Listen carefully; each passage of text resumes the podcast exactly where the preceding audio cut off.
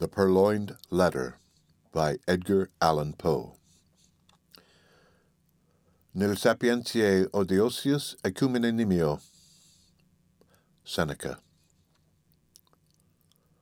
At Paris, just after dark one gusty evening in the autumn, I was enjoying the twofold luxury of meditation and a meerschaum in company with my friend, C. Auguste Dupin, in his little back library or book closet, au troisième number 33, Rue du Nord, Faubourg Saint-Germain. For one hour at least we had maintained a profound silence, while each, to any casual observer, might have seemed intently and exclusively occupied with the curling eddies of smoke that oppressed the atmosphere of the chamber. For myself, however, I was mentally discussing certain topics which had formed matter for conversation between us at an earlier period of the evening. I mean the affair of the Rue Morgue and the mystery attending the murder of Marie Roget. I looked upon it, therefore, as something of a coincidence when the door of our apartment was thrown open and admitted our old acquaintance, Monsieur G., the prefect of the Parisian police. We gave him a hearty welcome, for there was nearly half as much of the entertaining as of the contemptible about the man, and we had not seen him for several years. We had been sitting in the dark, and Dupin now arose for the purpose of lighting a lamp, but sat down again without doing so upon G's saying that he had called to consult us, or rather to ask the opinion of my friend about some official business which had occasioned a great deal of trouble. If it is any point requiring reflection, observed Dupin, as he forbore to enkindle the wick, we shall examine it to better purpose in the dark. That is another of your odd notions, said the prefect, who had a fashion of calling everything odd that was beyond his comprehension, and thus lived amid an absolute legion of oddities. Very true, said Dupin, as he supplied his visitor with a pipe and rolled towards him a comfortable chair. And what is the difficulty now? I asked. Nothing more in the assassination way, I hope. Oh, no, nothing of that nature, the fact is, the business is very simple indeed, and I make no doubt that we can manage it sufficiently well ourselves. But then, I thought Dupin would like to hear the details of it, because it is so excessively odd. Simple and odd, said Dupin. Why, yes, and not exactly that either. The fact is, we have all been a good deal puzzled because the affair is so simple and yet baffles us altogether. Perhaps it is the very simplicity of the thing which puts you at fault, said my friend. What nonsense you do talk, replied the prefect, laughing heartily. Perhaps the mystery is a little too plain, said Dupin. Oh, good heavens! Who ever heard of such an idea? A little too self-evident? Ha ha ha ho ho! roared our visitor, profoundly amused. Oh, Dupin, you will be the death of me yet. And what, after all, is the matter on hand? I asked. Why, I will tell you, replied the prefect, as he gave a long, steady, and contemplative puff, and settled himself in his chair. I will tell you in a few words, but before I begin, let me caution you that this is an affair demanding the greatest secrecy, and that I should most probably lose the position I now hold were it known that I confided it to anyone. Proceed, said I. Or not, said Dupin. Well, then, I have received personal information from a very high quarter that a certain document of the last importance has been purloined from the royal apartments. The individual who purloined it is known, this beyond a doubt. He was seen to take it. It is known also that it still remains in his possession. How is this known? asked Dupin. It is clearly inferred, replied the prefect, from the nature of the document, and from the non appearance of certain results which would at once arise from its passing out of the robber's possession, that is to say, from his employing it as he must design in the end to employ it. Be a little more explicit, I said. Well, I may venture so far as to say that the paper gives its holder a certain power in a certain quarter where such power is immensely valuable. The prefect was fond of the cant of diplomacy. Still, I do not quite understand, said Dupin. No? Well, The disclosure of the document to a third person who shall be nameless would bring in question the honor of a personage of most exalted station, and this fact gives the holder of the document an ascendancy over the illustrious personage whose honor and peace are so jeopardized. But this ascendancy, I interposed, would depend upon the robber's knowledge of the loser's knowledge of the robber. Who would dare? The thief, said G, is the minister D, who dares all things, those unbecoming as well as those becoming a man.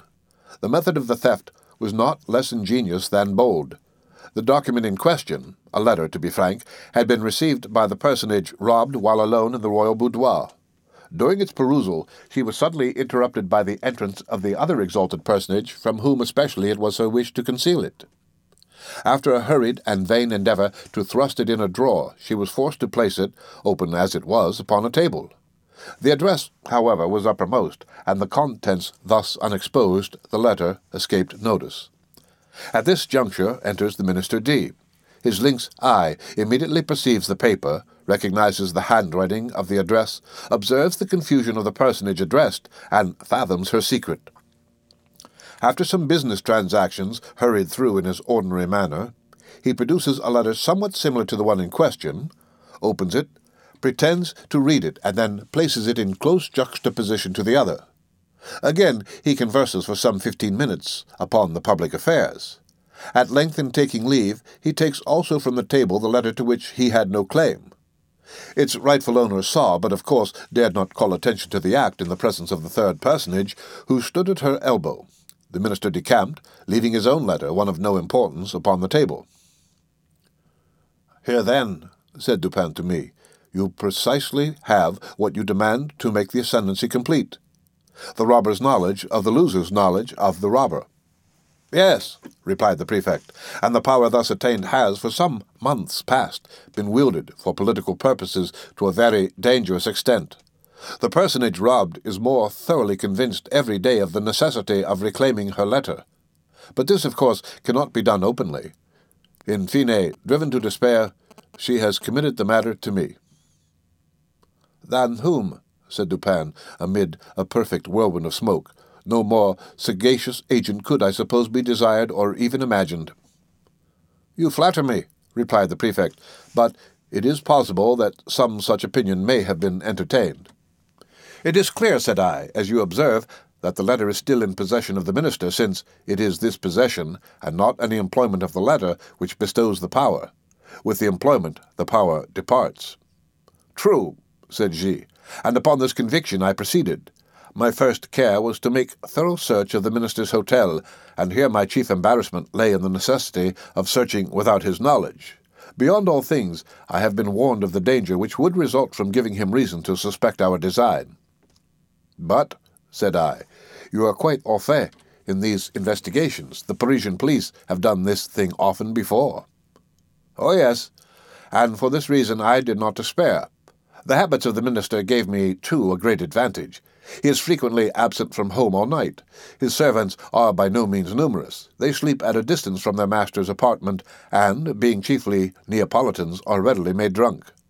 I have keys, as you know, with which I can open any chamber or cabinet in Paris. For three months a night has not passed, during the greater part of which I have not been engaged, personally, in ransacking the G Hotel. My honour is interested, and, to mention a great secret, the reward is enormous. So I did not abandon the search until I had become fully satisfied that the thief is a more astute man than myself. I fancy that I have investigated every nook and corner of the premises in which it is possible that the paper can be concealed. But is it not possible, I suggested, that although the letter may be in possession of the minister, as it unquestionably is, he may have concealed it elsewhere than upon his own premises? This is barely possible, said Dupin. The present peculiar condition of affairs at court, and especially of those intrigues in which D is known to be involved, would render the instant availability of the document, its susceptibility of being produced at a moment's notice, a point of nearly equal importance with its possession. Its susceptibility of being produced, said I. That is to say, of being destroyed, said Dupin. True, I observed. The paper is clearly then upon the premises. As for its being upon the person of the minister, we may consider that as out of the question. Entirely, said the prefect. He has been twice waylaid as if by footpads, and his person rigorously searched under my own inspection. You might have spared yourself this trouble, said Dupin. D, I presume, is not altogether a fool, and evaded these waylayings as a matter of course. Not altogether a fool, said G, but then he's a poet, which I take to be only one remove from a fool. True, said Dupin, after a long and thoughtful whiff from his meerschaum, although I have been guilty of certain doggerel myself. Suppose you detail, said I, the particulars of your search. Why, the fact is, we took our time, and we searched everywhere. I have had long experience in these affairs. I took the entire building, room by room, devoting the nights of a whole week to each. We examined, first, the furniture of every apartment. We opened every possible drawer, and I presume you know that, to a properly trained police agent, such a thing as a secret drawer is impossible. Any man is a dolt who permits a secret drawer to escape him in a search of this kind. The thing is so plain. There is a certain amount of bulk, of space, to be accounted for in every cabinet. Then we have accurate rules. The fiftieth part of a line could not escape us. After the cabinets, we took the chairs. The cushions we probed with fine, long needles, as you may see me employ. From the tables we removed the tops. Why so? Uh, sometimes the top of a table, or other similarly arranged piece of furniture, is removed by the person wishing to conceal an article. Then the leg is excavated, the article deposited within the cavity, and the top replaced. The bottoms and tops of bedposts are employed in the same way.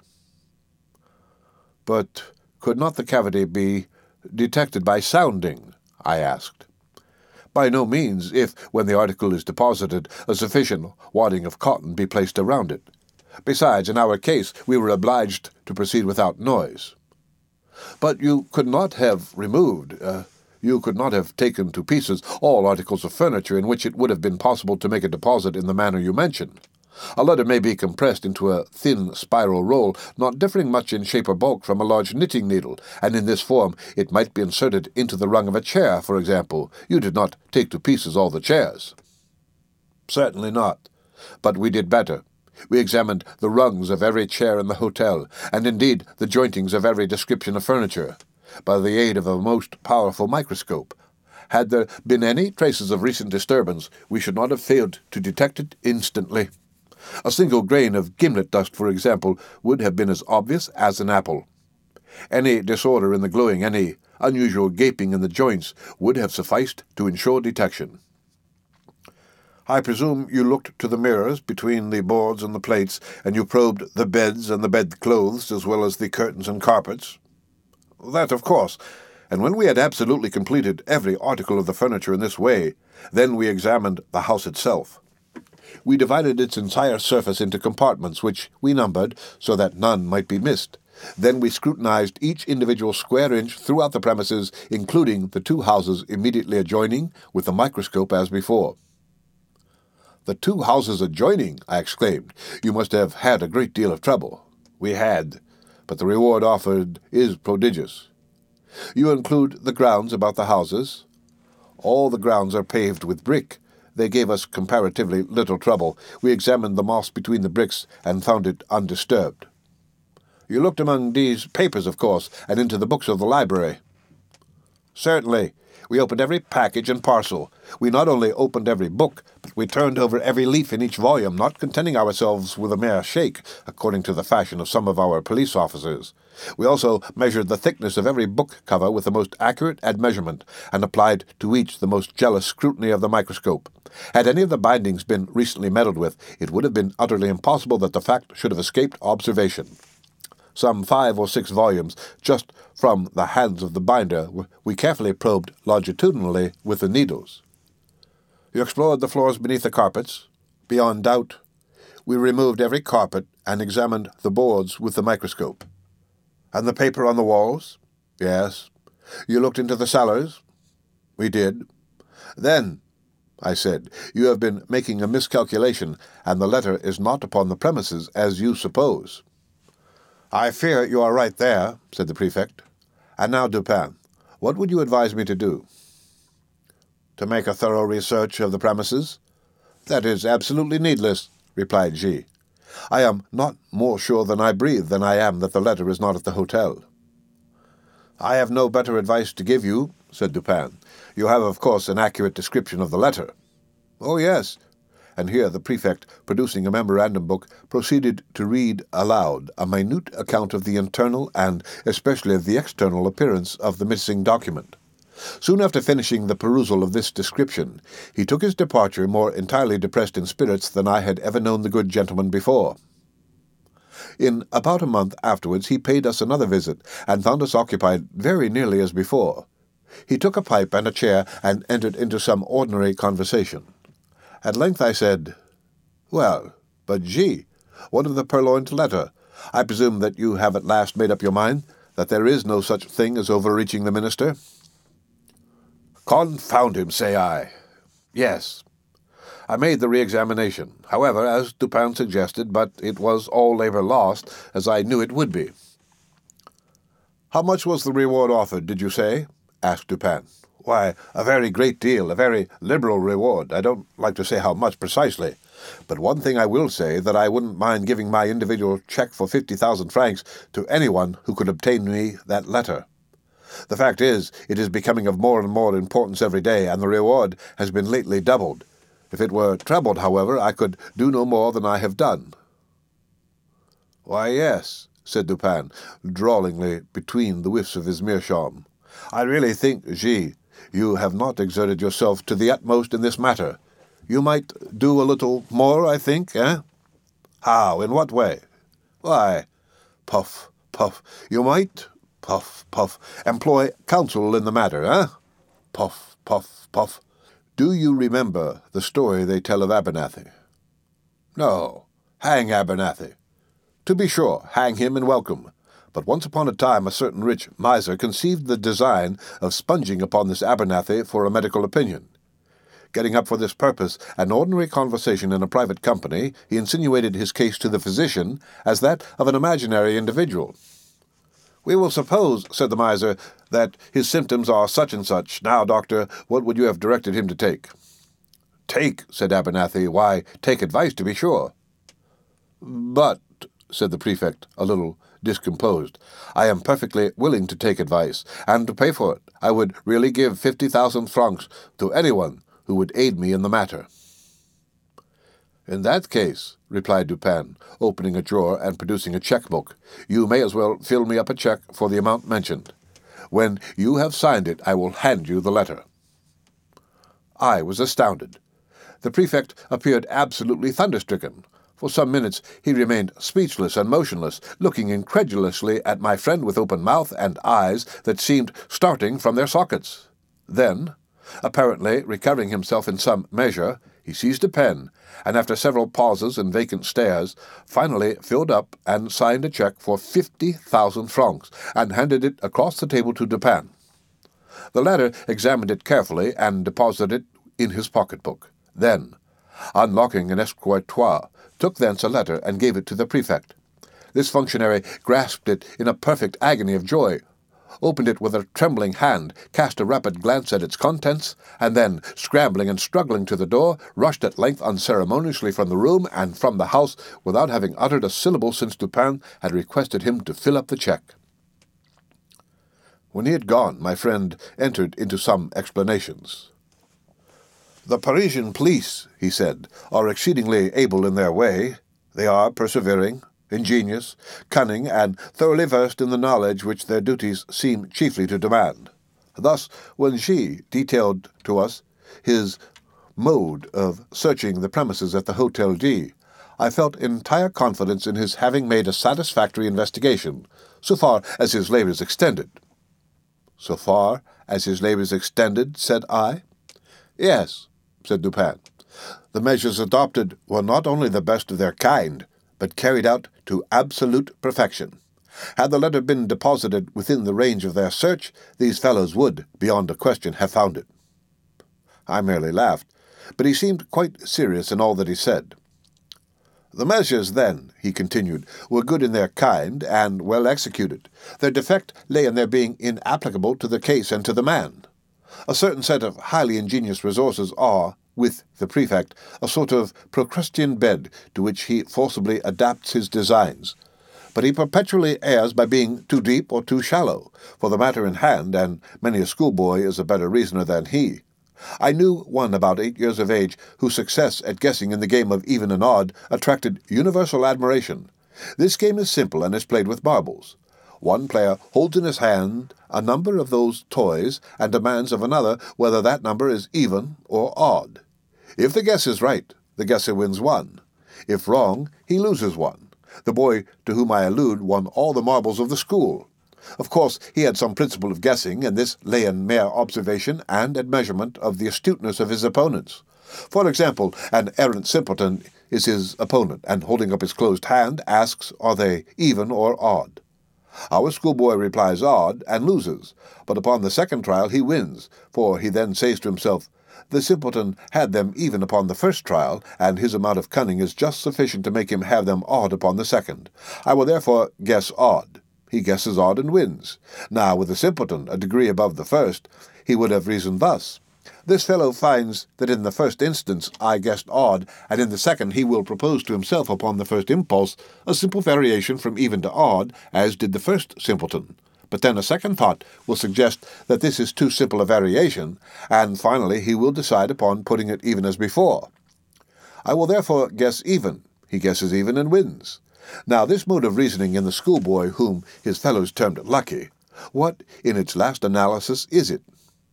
It is merely, I said, an identification of the reasoner's intellect with that of his opponent. It is, said Dupin and upon inquiring of the boy by what means he effected the thorough identification in which his success consisted, I received answer as follows. When I wish to find out how wise or how stupid or how good or how wicked is anyone, or what are his thoughts at the moment, I fashion the expression of my face as accurately as possible in accordance with the expression of his, and then wait to see what thoughts or sentiments arise in my mind or heart as if to match or correspond with the expression. This response of the schoolboy lies at the bottom of all the spurious profundity which has been attributed to Rochefoucauld, to La Bougive, to Machiavelli, and to Campanella.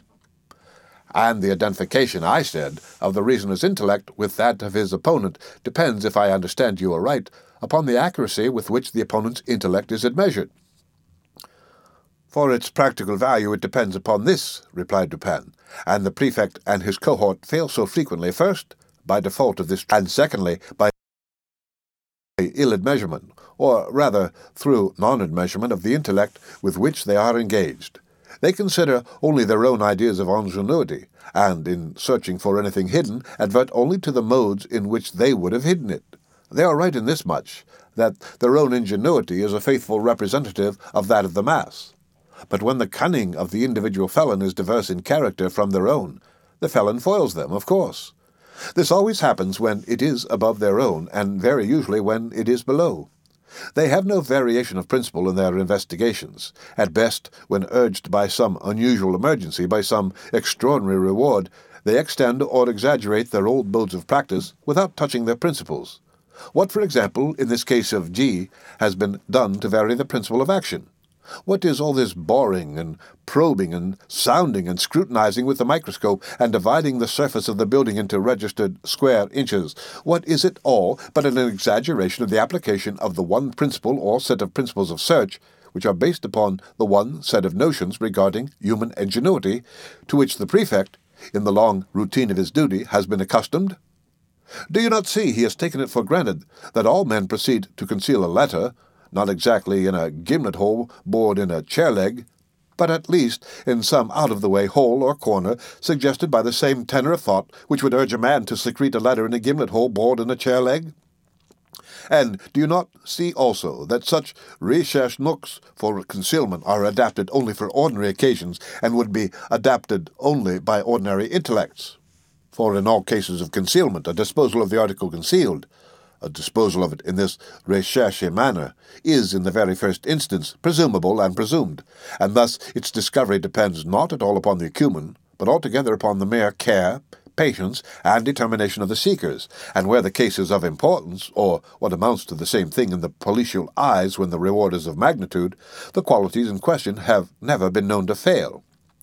You will now understand what I mean in suggesting that, had the purloined letter been hidden anywhere within the limits of the prefect's examination, in other words, had the principle of its concealment been comprehended within the principles of the prefect, its discovery would have been a matter altogether beyond question. This functionary, however, has been thoroughly mystified, and the remote source of his defeat lies in the supposition that the minister is a fool, because he has acquired renown as a poet. All fools are poets. This the prefect feels, and he is merely guilty of a non distributio medii in thence inferring that all poets are fools. But is this really the poet? I asked. There are two brothers I know, and both have attained reputation in letters. The minister, I believe, has written learnedly on the differential calculus. He is a mathematician and no poet. You are mistaken. I know him well. He is both. As poet and mathematician, he would reason well. As mere mathematician, he could not have reasoned at all, and thus would have been at the mercy of the prefect. You surprise me, I said, by these opinions which have been contradicted by the voice of the world. You do not mean to set at naught the well-digested idea of centuries. The mathematical reason has long been regarded as the reason par excellence. Il y a eh, un parieur, replied Dupin, quoting from Chamfort, qui toute idée publique de convention son sottise, car elle est convenue au plus grand nombre. The mathematicians, I grant you, have done their best to promulgate the popular error to which you allude, and which is none the less an error for its promulgation as truth. With an art worthy, a better cause, for example, they have insinuated the term analysis into application to algebra. The French are the originators of this particular deception. But if a term is of any importance, if words derive any value from applicability, then analysis conveys algebra about as much as in Latin ambitus implies ambition, religio, religion, or homines honesti, a set of honourable men. You have a quarrel on hand, I see, said I, with some of the algebraists of Paris. But proceed. I dispute the availability and thus the value of that reason which is cultivated in any especial form other than the abstractedly logical. I dispute in particular the reason educed by mathematical study. The mathematics are the science of form and quantity, Mathematical reasoning is merely logic applied to observation upon form and quantity. The great error lies in supposing that even the truths of what is called pure algebra are abstract or general truths, and this error is so egregious that I am confounded at the universality with which it has been received. Mathematical axioms are not axioms of general truth. What is true of relation, of form and quantity, is often grossly false in regards to morals, for example. In this latter science, it is very usually untrue that the aggregated parts are equal to the whole. In chemistry also the axiom fails. In the consideration of motive it fails, for two motives, each of a given value, have not necessarily a value when united equal to the sum of their values apart. There are numerous other mathematical truths which are only truths within the limits of relation, but the mathematician argues from his finite truths through habit as if they were of an absolutely general applicability, as the world indeed imagines them to be. Bryant, in his very learned mythology, mentions an analogous source of error when he says that, although the pagan fables are not believed, yet we forget ourselves continually and make inferences from them as existing realities.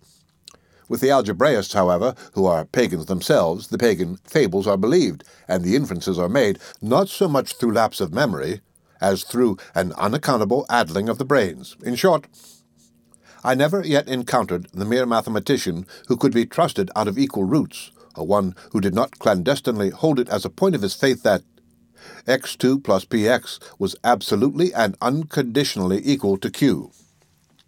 Say to one of these gentlemen, by way of experiment, if you please, that you believe occasions may occur when x2 plus px is not altogether equal to q, and, having made him understand what you mean, get out of his reach as speedily as convenient, for beyond doubt he will endeavour to knock you down.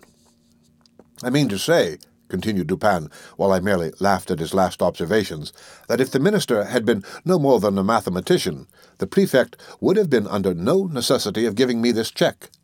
I know him, however, as both mathematician and poet, and my measures were adapted to his capacity with reference to the circumstances by which he was surrounded. I knew him as a courtier, too, and as a bold intriguant. Such a man, I considered, could not fail to be aware of the ordinary policial modes of action. He could not have failed to anticipate, and events have proved that he did not fail to anticipate, the waylayings to which he was subjected. He must have foreseen, I reflected, the secret investigations of his premises. His frequent absences from home at night, which were hailed by the prefect as certain aids to his success, I regarded only as ruses to afford opportunity for thorough search to the police, and thus the sooner to impress them with the conviction to which G, in fact, did finally arrive, the conviction that the letter was not upon the premises.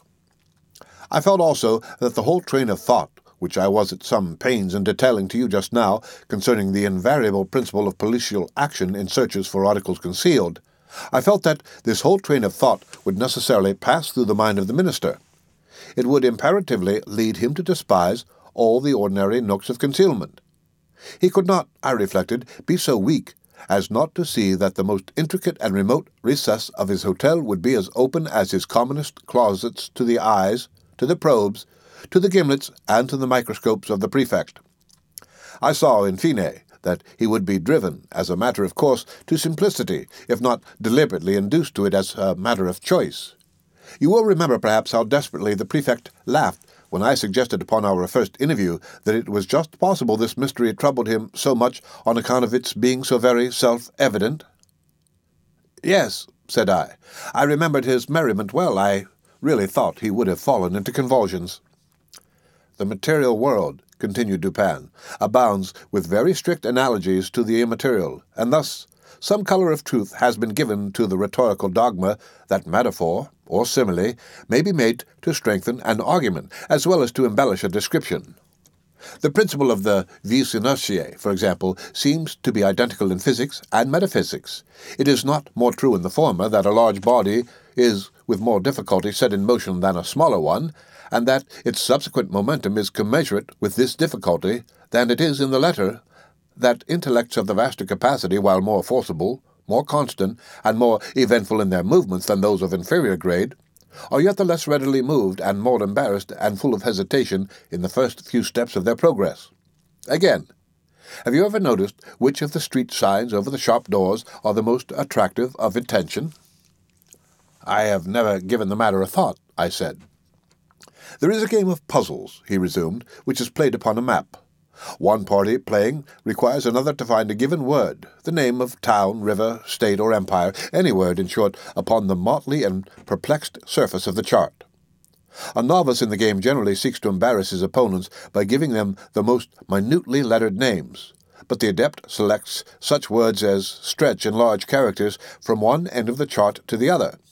These, like the over largely lettered signs and placards of the street, escape observation by dint of being excessively obvious, and here the physical oversight is precisely analogous with the moral inapprehension by which the intellect suffers to pass unnoticed those considerations which are too obtrusively and too palpably self evident. But this is a point, it appears, somewhat above or beneath the understanding of the prefect. He never once thought it probable or possible that the minister had deposited the letter immediately beneath the nose of the whole world by way of best preventing any portion of that world from perceiving it. But the more I reflected upon the daring, dashing, and discriminating ingenuity of D, upon the fact that the document must always have been at hand if he intended to use it to good purpose, and upon the decisive evidence obtained by the prefect that it was not hidden within the limits of that dignitary's ordinary search, the more satisfied I became that, to conceal this letter, the minister had resorted to the comprehensive and sagacious expedient of not attempting to conceal it at all. Full of these ideas, I prepared myself with a pair of green spectacles, and called one fine morning, quite by accident, at the ministerial hotel. I found D at home, yawning, lounging and dawdling as usual, and pretending to be in the last extremity of ennui. He is perhaps the most really energetic human being now alive, but that is only when nobody sees him. To be even with him, I complained of my weak eyes, and lamented the necessity of the spectacles, under cover of which I cautiously and thoroughly surveyed the whole apartment, while seemingly intent only upon the conversation of my host. I paid especial attention to a large writing table near which he sat, and upon which lay confusedly some miscellaneous letters and other papers, with one or two musical instruments and a few books.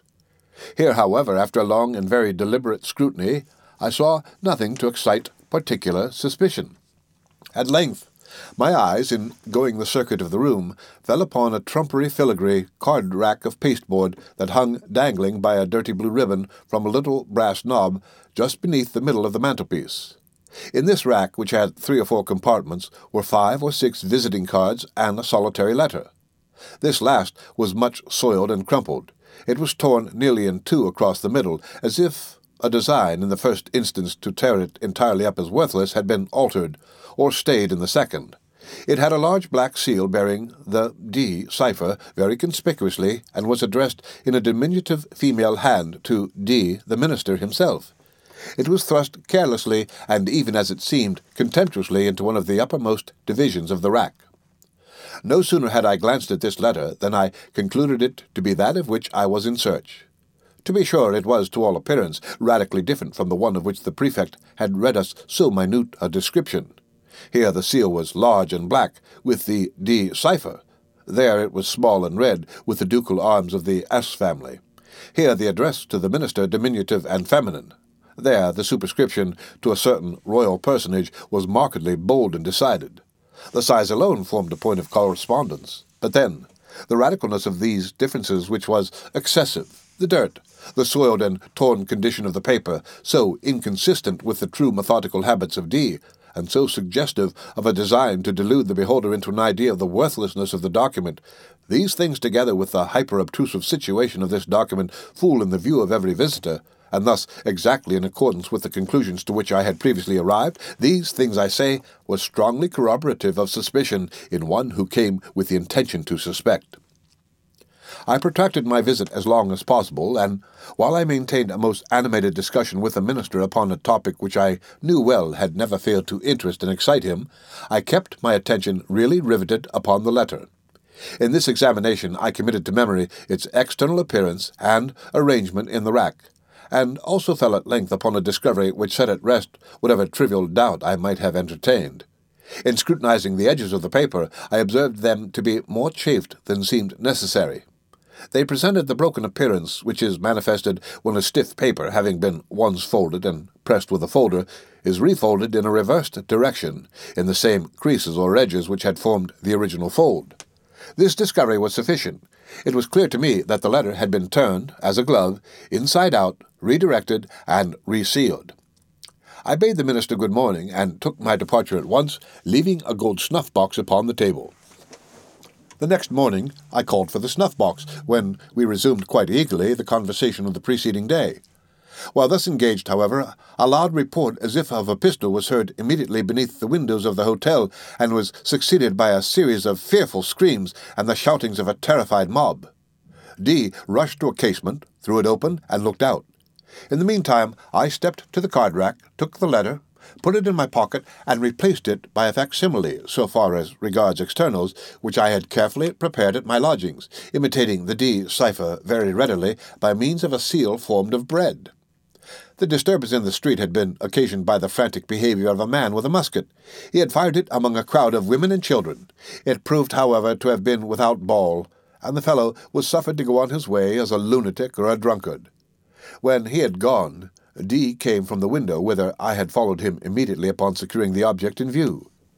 Soon afterwards I bade him farewell. The pretended lunatic was a man in my own pay. But what purpose had you, I asked, in replacing the letter by a facsimile?